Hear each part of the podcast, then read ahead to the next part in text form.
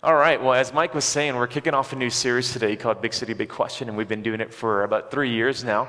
And uh, the first question this week, and I, honestly, I feel like this is the hardest one, uh, but I think they're all really hard, and that's the point of this uh, series is that the people in our city are asking very difficult questions.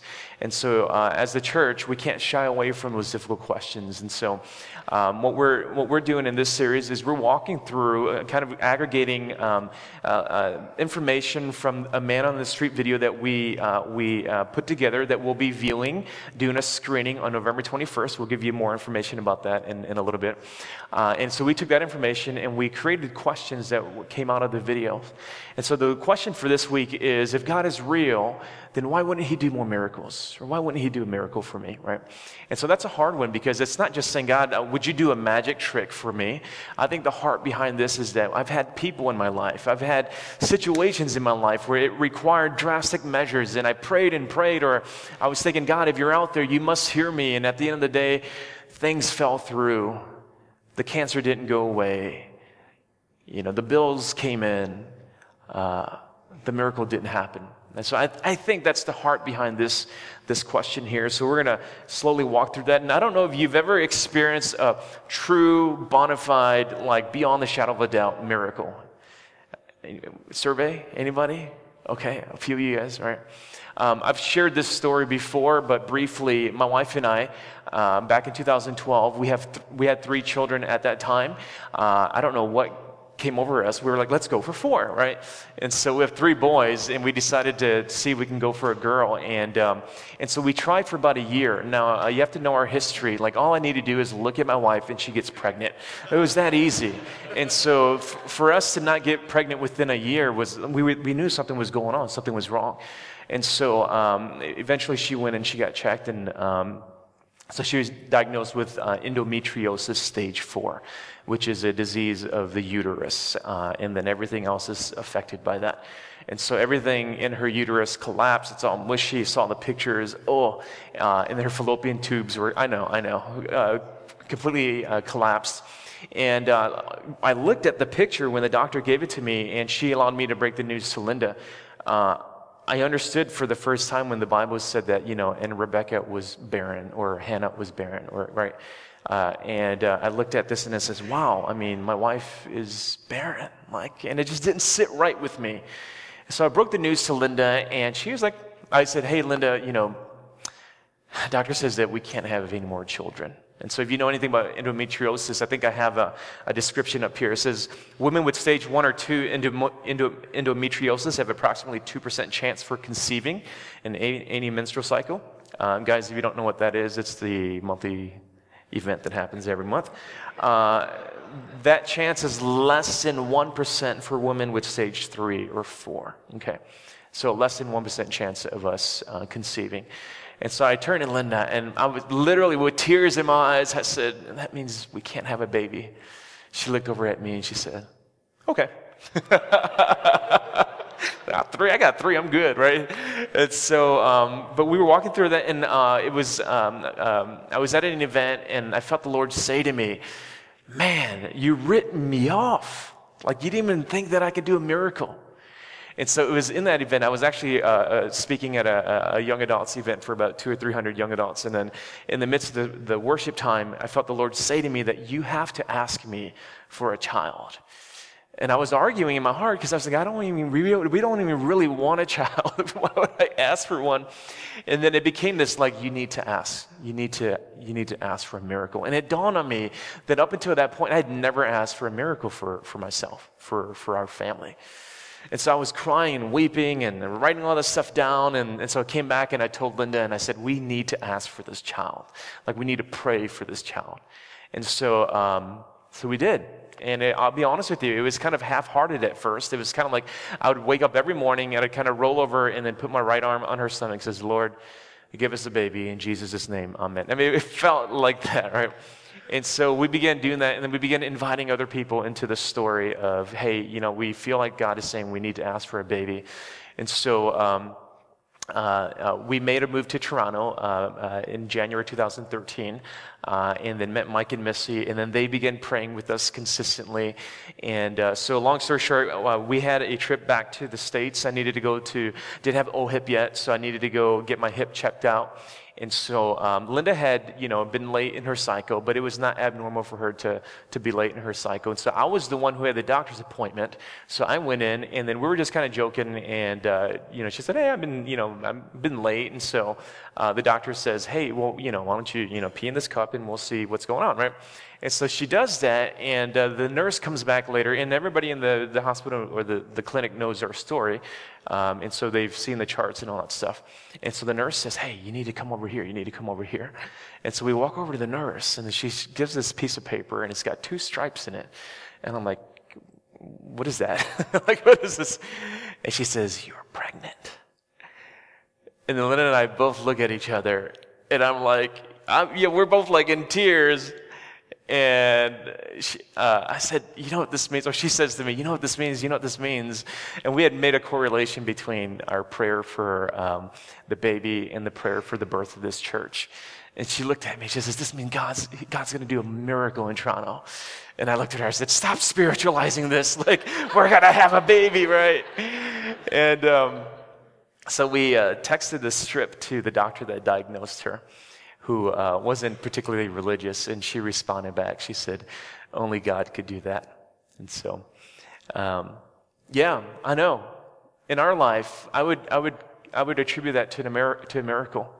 You know, so I don't know if you saw John A., but he's our little miracle baby over here. He did the somersault during the uh, worship time. Uh, I would consider him a miracle, but I mean, why would God do that for us and not for the thousands and hundreds of thousands, maybe millions of couples who are infertile and they're praying. And so that's part of the question that we're asking today. And so before we jump into that, I know that uh, always in a setting like this, that there's always those of us, even if you're a believer, that you're always quite a little bit skeptical of miracles. And I, would have to say that I put myself in that camp as well. Uh, I was an engineer for nine years, so I tend to be a bit more kind of like, you know, skeptically bent. And so I, I know for a lot of us, you know, we ask the question, what about miracles in science? Like, I mean, does miracles, like, does it gel with science? And um, really, our modern understanding of miracles comes from a Scottish philosopher named David Hume. And if you study philosophy, you've come across Hume a couple times. But this is what Hume says um, a miracle is defined by. And this is back in the 18th century. He says a miracle is a transgression of the law of nature by a particular volition, like the will, the act of the deity, or by the interposition of some invisible agent. So, what he's saying is that a miracle happens when the laws of nature are interfered with by some external agent like God, demons, spiritual forces, you know, energy, whatever it is. Uh, so, many have argued that miracles aren't possible because of two things. One, because our universe is enclosed, so you can have an external force um, influence it. And then, secondly, they also say that um, the laws of nature can't be broken. Like that's why they're laws. And so, because of these two things, miracles are, are, are not, uh, are not possible, right? So, let me give you an illustration. So, um, I worked real hard on this project yesterday. Don't laugh at it. Um, this is my pottery project here. Uh, those are not real daisies. Um, and so, in a sense, it's kind of like this ecosystem that I created, right? Uh, and so, what Hume is saying is that, or what, what most uh, skeptics are saying is that the universe is like this ecosystem. And if you can't really tell, but I've got a piece of saran wrap right on top of it. And so, it's enclosed. There's nothing that can go inside of here, right? So, as an external agent, I can't act on this because it's an enclosed system. Uh, and besides, everything that happens in their creation, um, uh, death, uh, destruction, expansion, everything in the universe was the cause of an original event that continues to create other events, but all of those events follow laws. They can't be broken, right? And so if you studied uh, Newtonian physics, you understand that, you know, the laws of nature, they can't be bent, right? And so that's, that's the argument. And so because of that, you really can't have a miracle. There's no way to create a miracle by the definition that David Hume gives. You guys tracking with me, right? And so this is, uh, this is what most people would argue. And so um, um, by definition, miracles can't happen. Uh, but it's interesting because there's another philosopher named uh, Alvin Plantinga who, um, who argues that, you know, that idea and understanding of miracles is based on uh, an, an, old understanding of science. As a matter of fact, David Hume, when he wrote that back in the 18th century, this is way before quantum physics. And so um, Plantinga points out two things, and I'll be done after, uh, all the philosophy will be done after this, but he points out two very important things. Um, number one is this. He says that science doesn't tell us if the universe is closed because you can't you don't have a scientific method that could help establish um, that statement that the universe is closed because the scientific method requires observability and measurability. And because you can't observe or measure or repeat the idea that the universe is closed you can't use science to make that point. And then secondly he says this and this is where i nerd out i got a c plus in physics in college but it still intrigues me um, he says that the advent of quantum physics was, which was at the earlier end of the 20th century he says that our understanding of quantum physics reverses our understanding of classical physics, which is Newtonian physics. And he says this that there is really no guarantee that uh, any particular event would, uh, is predictable or could happen. He says at the quantum level of photons and atoms, that you don't have guaranteed events or predictability, you only have probability, okay? And so the predictability of me punching my hand and actually hitting it is not a guaranteed event at the quantum level. Right? The photons, the atoms move in a probabilistic way. And so he uses this for an example. He says that, you know, from classical physics, when the foot steps on top of the water, the foot primarily always goes through the water, right?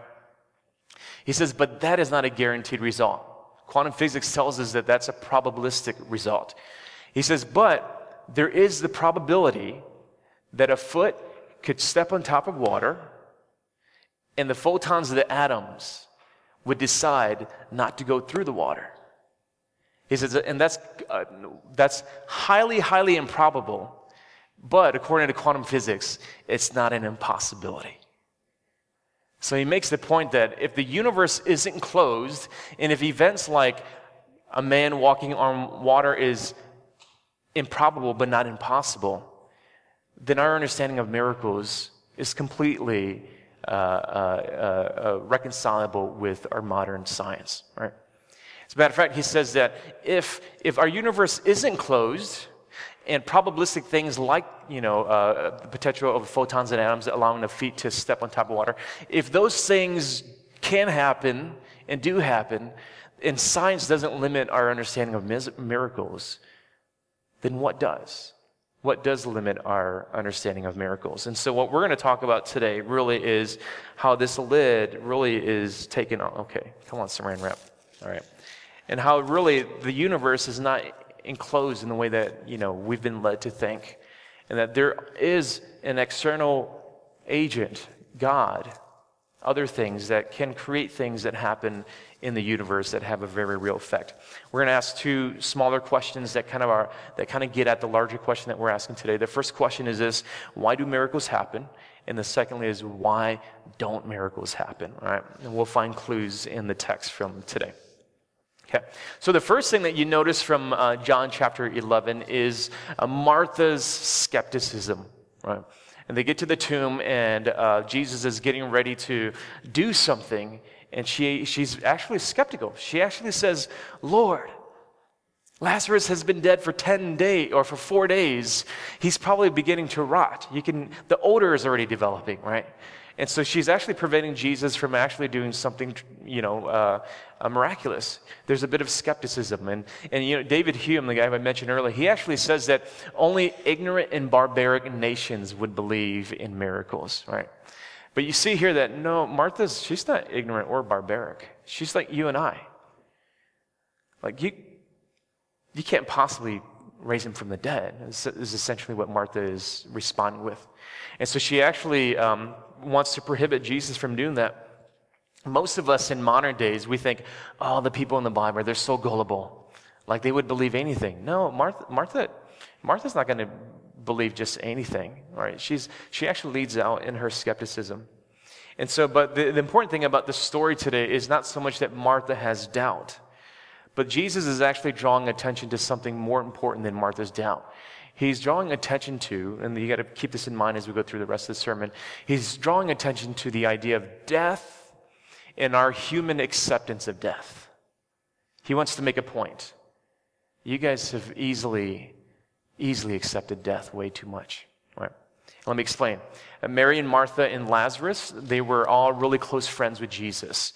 Um, they actually, these were some of Jesus' closest friends.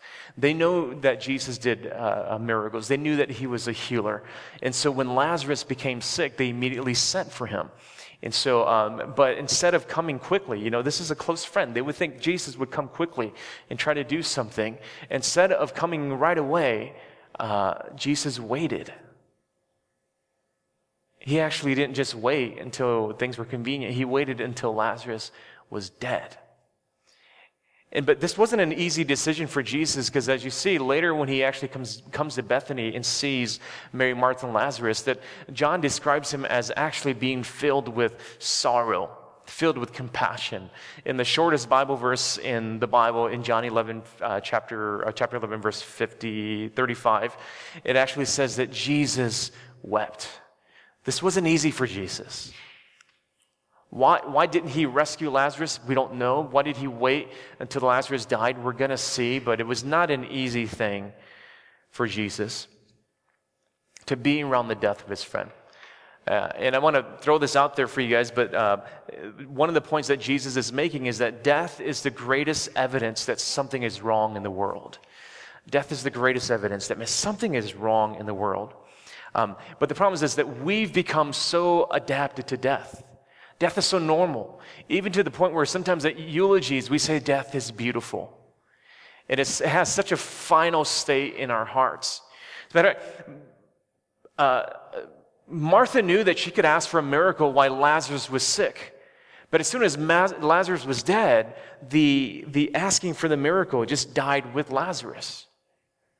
Lazarus is sick. I can ask for a miracle. Now that he's dead, it's done. And there's something about death that Jesus is trying to make a point. I think he's saying that, you know, you guys know there's something wrong in the world, but you're, you're just, you're giving in to death. You're allowing death to win. You're allowing death to, to, to be final.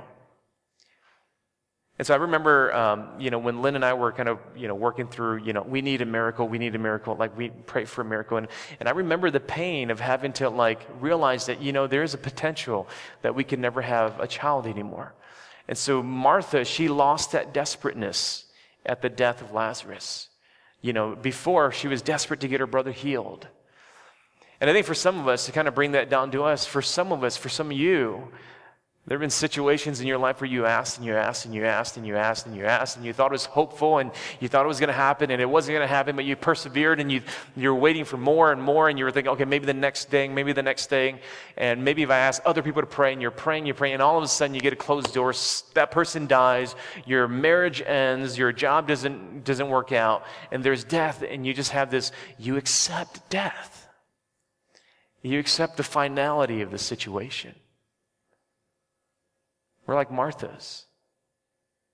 Like we just choose to make peace with death. But I love John 11, verse, uh, uh, uh, what verse is it? 38, sorry. Do we have that up here? Let's read that slowly together. Then Jesus, deeply moved, again came to the tomb. Inside of death, in the side of a, a, stone that was rolled over the tomb, and we know that our dreams are dead in the tomb, and our brother is dead in the tomb, and our relationship and our marriage and our career is dead in the tomb. This verse says, number one, then Jesus. Number two, he's deeply moved Number three, he comes to our tombs. He comes to the places where there is death. In the times when you've counted hope um, out and you've counted God out, those are the moments in which Jesus invites himself into your life. That's what he does with Martha and Mary. They thought the tomb was final, and he wanted to turn things around. And Jesus is moved by the effect of death and the effect that it has on us. He knows that death should not be the norm. Death should not be the norm. It shouldn't feel so final. And so before Jesus actually launches Lazarus' comeback, he prays a very simple prayer, uh, starting with verse 41. And he says this uh, And Jesus lifted up his eyes and said, Father, I thank you that you've heard me. I knew that you always hear me, but I said this on account of the people standing around, that they may believe that you sent me. And there are three things from Jesus' prayer that I think are really important to, to note. Number one is that from his prayer, you see that the source of power to overcome death is actually intimacy with God the Father. And he's having this intimate, he's like, I know, like we've always, right? He's having this intimate conversation with God the Father. And secondly, is this that there's a confidence in knowing that God always hears you. That Jesus says, You always hear me, Father. All right. And then thirdly is this that Jesus comes from a place. He says that, you know, so that the people would know that you sent me. He's saying that I come from a place, from a place from God where there is no death. And so when it says Jesus is getting ready to pray this, where he's praying this prayer over uh, the situation because he knows in his heart that he's got the confidence of his Father's support and he's getting ready to do something really big and something really important. If you understand Jesus' prayer, what he's actually saying is this that God, I know that there is a disconnect between this situation in front of me and what you want to happen in the kingdom of God. There's a disconnect with what's happening in front of us right now. The broken people in front of us, your addictions, your lost opportunities. There's a disconnect between that and the picture that God really has for us in the kingdom of God. And so his prayer is to unite those two things. So let me, let, me, let me answer the question why did Jesus do miracles? Why did Jesus do miracles? It's because what he wanted to do is he wanted to take the picture that's perfect in the kingdom of God and he wanted to show glimpses into our current reality. A miracle is whenever you see the kingdom of God breaking through. It's really that simple. It's the idea that the kingdom of God is actually breaking through. It's not a future idea as much as it is, it's, it's making its way into our situation. The kingdom of God is not about death, it's about life. The kingdom of God is not about evil, it's about justice. And so every act that Jesus does is ushering glimpses of the kingdom of God into our universe. So I wrote here that miracles are intentional glitches in the universe that show the future of the kingdom of God. And so when Jesus called out to Lazarus, Lazarus, come out, what he was actually doing is a piece of the kingdom of God actually came into the world and it turned death back into life. This wasn't a magic trick. Jesus was giving evidence that there is another world. So miracles are like seeds from the kingdom of God. And let me, um, I couldn't find seeds, so don't judge me. I've got some leftover walnuts from uh, uh, some baking project that we had. But pretend this is a seed, right? So miracles are like it's like it's like seeds, okay? That God's planting into our universe to remind the universe that there's more than just what you see here. He doesn't redo the whole garden. That's going to come later. That'll come later. That's what theologians call the consummation of all things. But he plants seeds to, to, to show people that there's another kingdom. You notice that when I planted the seed, it came from outside, right? It was external, right? And so miracles are uh, really uh, a way in which God is showing people that another world exists. Why does he do miracles? Is it to make you happy? Yes, it is. Is it to, uh, to overcome situations? Yes, it is. Is it to um, you know, create belief? Yes, it is. But ultimately, every time you see a miracle in the Bible that Jesus does, and I would argue also in your personal lives, that Jesus is doing that to show us that, hey, there's a disconnect between this world and the world that I, that I came from. And I want to remind you, now I'm, I'm making a mess. I want, I want to remind you that there's something better that you can hope in. Miracles are the seed of the kingdom of God coming to us, right? Um, so I, I, didn't know if I should share this story, but I've got a little bit of time and I will. Um, so why does Jesus show us these miracles? Because he's actually showing you the stuff that you're made of. Jesus actually says at some point that, uh, you know, that you will do even greater things that I do, right? Which kind of confounds my thinking. But in a sense, does he mean that I, I, I could I could raise the dead too? Anybody ever tried to raise the dead before? Two you. Wow. Okay. Um, interesting. We, we should talk. Okay. I tried.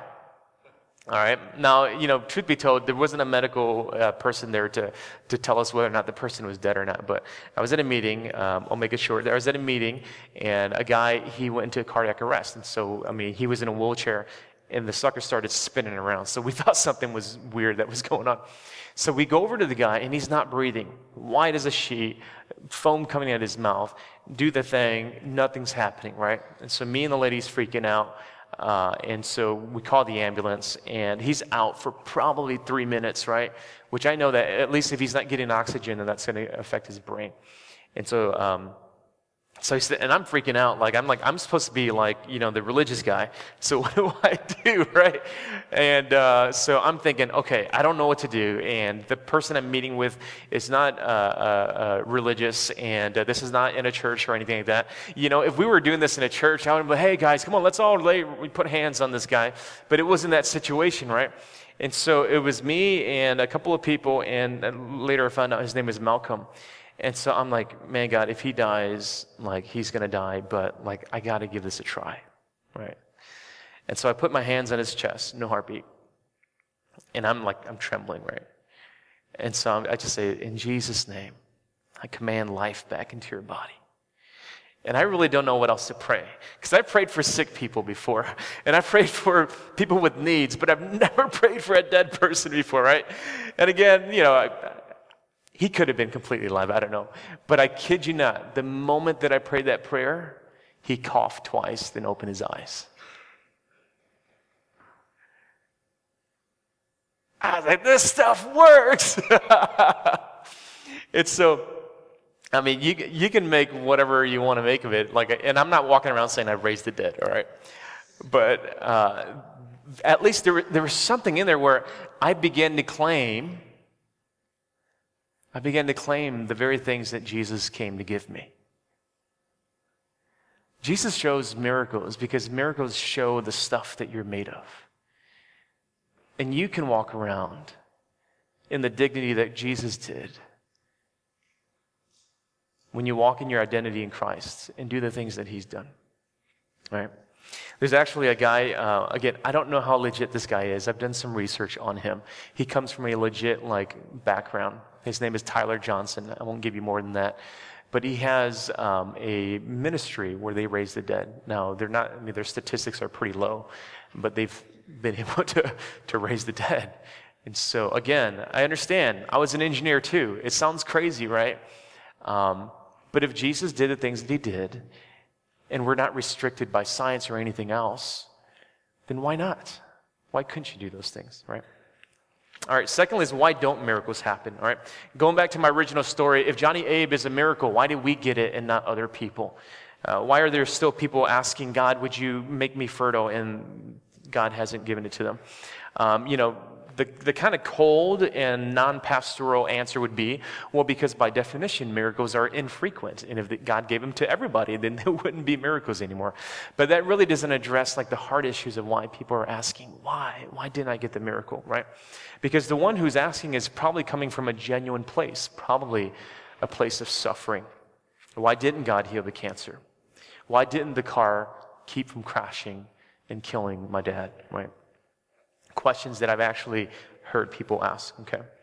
And so um, the first thing I want to point out is this that miracles actually don't equal faith, okay? And so oftentimes people think that if God gives the miracle, it would increase my faith. And that, that sounds right uh, from the outset, but really, when you actually dig deeper into it, miracles don't necessarily equate to faith. As a matter of fact, when somebody, a miracle is an event. If somebody places their faith in an event, that's a misplaced faith. Does that make sense? Right. So miracles are pointers. They actually point to the person who did the miracle. And so if a miracle brings you to a place where you believe in the person who did the miracle, then that would be what the Bible calls a saving faith. But if, your if your, your faith is placed in an event that happened, then that's a misplaced faith. And that's why I say that miracles don't always equal faith. So, as a matter of fact, now sometimes people would actually witness a miracle And I've seen this too, where they've witnessed a miracle, and all it did was it made their heart even harder, right? And so they're trying to figure out the whole time, uh, no, like, let me tell you, that wasn't a medical, I mean, I, I, can give you a medical explanation. As a matter of fact, I was reading this atheist blog who accepts miracles, but he says, but at the end of the day, I know there are things that even science can't explain. But I still can't concede that God did those things, right? So there's a sense, right? You see it in the Bible. Uh, Pharaoh uh, was hardened because of the miracles that, that God did, right? And so um, in Jesus' life, he saw this with the scribes and the Pharisees. In uh, Matthew chapter 12, verse 38 through 39, uh, it says that some of the scribes and Pharisees answered him, saying, Teacher, we wish to see a sign from you. But he answered them, An evil and adulterous generation seeks for a sign, but no sign will be given to it except the sign of the prophet Jonah. Why would Jesus say those things? Well, what he's actually saying is that the mere fact that you're asking for a sign in order to believe reveals the stubbornness in your heart. You think that you can only be satisfied by a miracle, but God knows you will only be satisfied by belief. You're forcing God to do something that you yourself wouldn't do for yourself, right? And so uh, Jesus is making a point about our hearts. That even if He gave us the greatest miracles, there's no guarantee that it's going to create faith inside of you. And so I think what Jesus is saying in this passage to the Pharisees is you want to see a miracle? First of all, repent, make your heart soft to God, and be open to what I'm going to do. Right. So um, let me give you five non reasons for why miracles don't happen. Does that make sense? five non reasons. These are not the reasons why miracles don't happen. All right. Um, and this is based out of the passage that we looked at in John 11. Uh, uh, uh, in, in, the verses before. Number one, um, uh, a reason, one of the reasons why, one of the non reasons why God doesn't do miracles is not because it's impossible, and we talked about that before. It is possible. It's possible to do things that don't violate silence. God can do those things. It's possible to do things that, you know, that human ingenuity couldn't come up with. But it's not that it's impossible that God didn't give the miracle. Okay? Number two is this it's not because God doesn't have compassion. As a matter of fact, through Jesus, you see that Jesus was very compassionate about the situation, right? And so, oftentimes, and I know this is harder for ladies, uh, you know, I use infertility because that's our example, but I know for, for, for ladies that when it comes to issues of your body, that it's very difficult for you to understand if, if God is good or God really is treating you the right way, right? And so, I mean, I'm, you know, I'm bald. That's probably my closest, like, you know, example to God. Are you good? Because why would you make me bald? Like, um, uh, but I mean, understand that, right? And so realize this, that it's not because God's not good and God's not compassionate toward your situation. Number three is that uh, it's not because there wasn't enough faith. Oftentimes we ask for something and we know, we claim it and we say, God, it's going to happen in your name, Jesus, and it still doesn't happen. And oftentimes it's not because you didn't have enough faith, right? As a matter of fact, Martha knew to ask Jesus to come when Lazarus was sick because she just assumed her friend, the healer or the miracle worker, could do this, right? Uh, number four, it's not because it's wrong to ask. And this is where I want to coach us a little bit because I think most of us, we're kind of like, we're afraid to write a check that it's going to bounce, right? And so you don't ask God for the big things. And let me give you permission that you can ask God for big, gigantic, ginormous things, right? You're allowed to do that in your faith uh, as a Christian. Uh, as a matter of fact, some people feel like, you know, I don't want to become a Christian because I don't want to feel restricted in what I could experience or do. And the reality is that no, you have far much more freedom as a Christian than you do uh, uh, by not following Christ. And so it's not because you're not allowed to ask, you know. God says, ask me for anything in my name, right? Uh, number five is this, and it's also not because it's never going to happen. And so sometimes God doesn't give the miracle, but it's not because it's not going to happen, all right? There could be some other reasons. Those are the five non reasons for why miracles don't happen.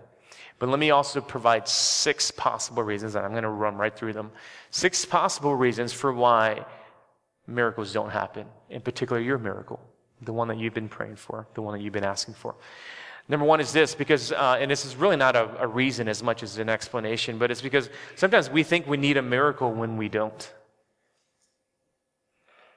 Sometimes we think we need a miracle when the reality is that no, no, you, no, you, you, you can persevere, you can get by. Um, part of this is we misunderstand the purpose of miracles, right? And I see this when people are praying for other people who are, are still uh, not believers. And they say, oh, God, if you would just give them a miracle or a sign, which I believe He does, He can do. And that's not wrong to ask for that. But some of the possible reasons that God doesn't give it sometimes is it doesn't require a miracle in this situation, right? Secondly, is this um, the reliance on a particular miracle could cause our heart to wander away from God. And I've seen this over and over and over again, at least those of us who have grow, grown up in very religious traditions, is they always go after the sign. They always go after the miracle. They always go after the healing.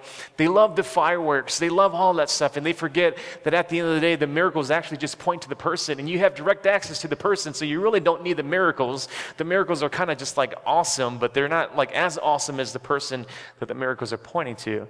So miracles have the possibility of actually drawing our attention away from God himself. And so I think sometimes in God's like wisdom, he says, if I gave it to you, it'd be kind of like me giving my son my credit card. I would never see him again, you know? So I don't know. But uh, number three is this increased faith in God might come from not receiving the miracle rather than receiving it. Think about that one. Like your increase in faith might actually come from not receiving the miracle rather than if God actually did something to, to increase your faith. Let me give you the word for this one perseverance, endurance. I think there are times, and the Bible has a lot of support for this, that God feels like endurance and, and perseverance is much more important to your character development than you being awed by, you know, water being turned into wine. He'll do those things, but oftentimes character comes from perseverance, right? Uh, number four is this uh, miracles aren't asked in faith, but by some other motive. Okay, and so this is what you saw with the scribes and the Pharisees. If you are who you say you are, do this. And God is saying, Yeah, excuse me? Like, you, we're not having this conversation. Like, I'm God. Like, I don't, I mean, if I wanted to, but like, you know what? I, I, not that God would say this, but you know, I don't, I don't like your attitude right now, so I'm just not going to deal with you, right? Sometimes we ask with the wrong motives, and God's like, you know, if I gave it to you, I would give in to wrong motives. Why? So, God is full of grace, but there are times when in His wisdom He knows that it's not going to make you believe. It'll just make your heart harder, right? And number five is this, and I want you to hear this one, because the miracle is still yet to come. God, why haven't you given it yet? It's coming. It's coming. And for those, I know some of you guys already, are, some of you guys are just pessimistic by nature. You're just skeptic by nature. But to a lot of our requests, God is actually saying, it's coming. It's coming. And it's actually going to be better. That's the fifth one. The sixth one is that there's something better than the miracle to come. Um, you know, we were talking about sowing seeds, and let me see if I can get this without. Uh, we're talking about sowing seeds, and the reality is that there are times when God gives us the miracles, and we should thank Him for it. He sows a seed, and but there are times when He hasn't sown the seed of a miracle because He's actually doing something better. He's actually planting something better than just a temporary event that's going to wow you. And the Bible is very clear that there are times when God allows us to suffer there are times when God allows the injustice to happen, and there's no intervention and there's no interjection on his part. And in his mind, there's wisdom in that because the Bible says it's very clear, and I don't know how the correlation happens, but he says there are times when God is actually, he's actually burying treasure for us. That in God's wisdom, He's saying, persevere because this is not about you seeing a miracle in this ecosystem. This is about you receiving a reward or a crown at the end of the day. There are times when we don't get the miracle. And I, I, for those of us who struggle with like the physical ailments and stuff like that, and you're not, I'm not saying that God wants that or desires that, but there is something which God says that in the Bible, He says very clear that there are things that will not happen until the day that Jesus comes back.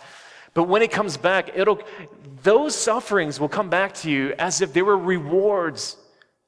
Jesus says uh, to the church in Smyrna in Revelation chapter 2 that actually, if you persevere to the point of death, He says, you will be given the crown of life. There's, there's coming a miracle that's actually going to uh, make all other miracles inconsequential. That it's going to make all other miracles unnecessary. And so, if we understand it from that perspective, then we, we, can, we can, number one, be s- still optimistic, where we can ask God for the big things, ask Him to sow the seeds. But secondly, when we see that He doesn't actually do the miracle, we can be patient enough to understand that, okay, this is about hidden treasure. This is about the perseverance. This is about the reward. Now, Trinity Life, we're all about like grace. We're all about like by grace alone. Uh, you you are saved by the death of Jesus Christ. He died. Uh, he died on the cross for our sins. It's nothing that you could do to make God love you or hate you uh, in any way. Through Jesus alone, God's anger uh, was lashed out onto Jesus on the cross, that God's love was lavished onto Jesus. That's our message here. But let me help you understand this that there is something in the Bible where, where God says, persevere, do good works, because you will receive a reward. You, you will receive the crown of life. And so there's something about that that it has to sustain our soul. There's something about that that you know that because Jesus has actually overcome death, that we don't have to succumb to death. But when we do succumb to death physically, that there's actually something greater waiting for us. And so the message of Jesus is this I'm coming. I will restore the ecosystem completely. You've seen the glimpses, but it's going to happen fully one day. I want to uh, end our time as, as the band, you guys make your way up. It's a quote from a pastor uh, uh, that many of you probably know of, Tim Keller. And he writes about um, the idea of miracles and why did Jesus do them. He says that we modern people think of miracles as the suspension of natural order. But Jesus meant them to be the restoration, the restoration of natural order. The Bible tells us that God did not originally make the world to have disease, hunger, and death in it. But Jesus has come to redeem where it is wrong and heal the world where it is broken. His miracles are not just proofs that he has the power, but also the wonderful foretaste of what he is going to do with that power. Jesus' miracles are not just a challenge to our minds, but a promise to our hearts that the world we all want is coming.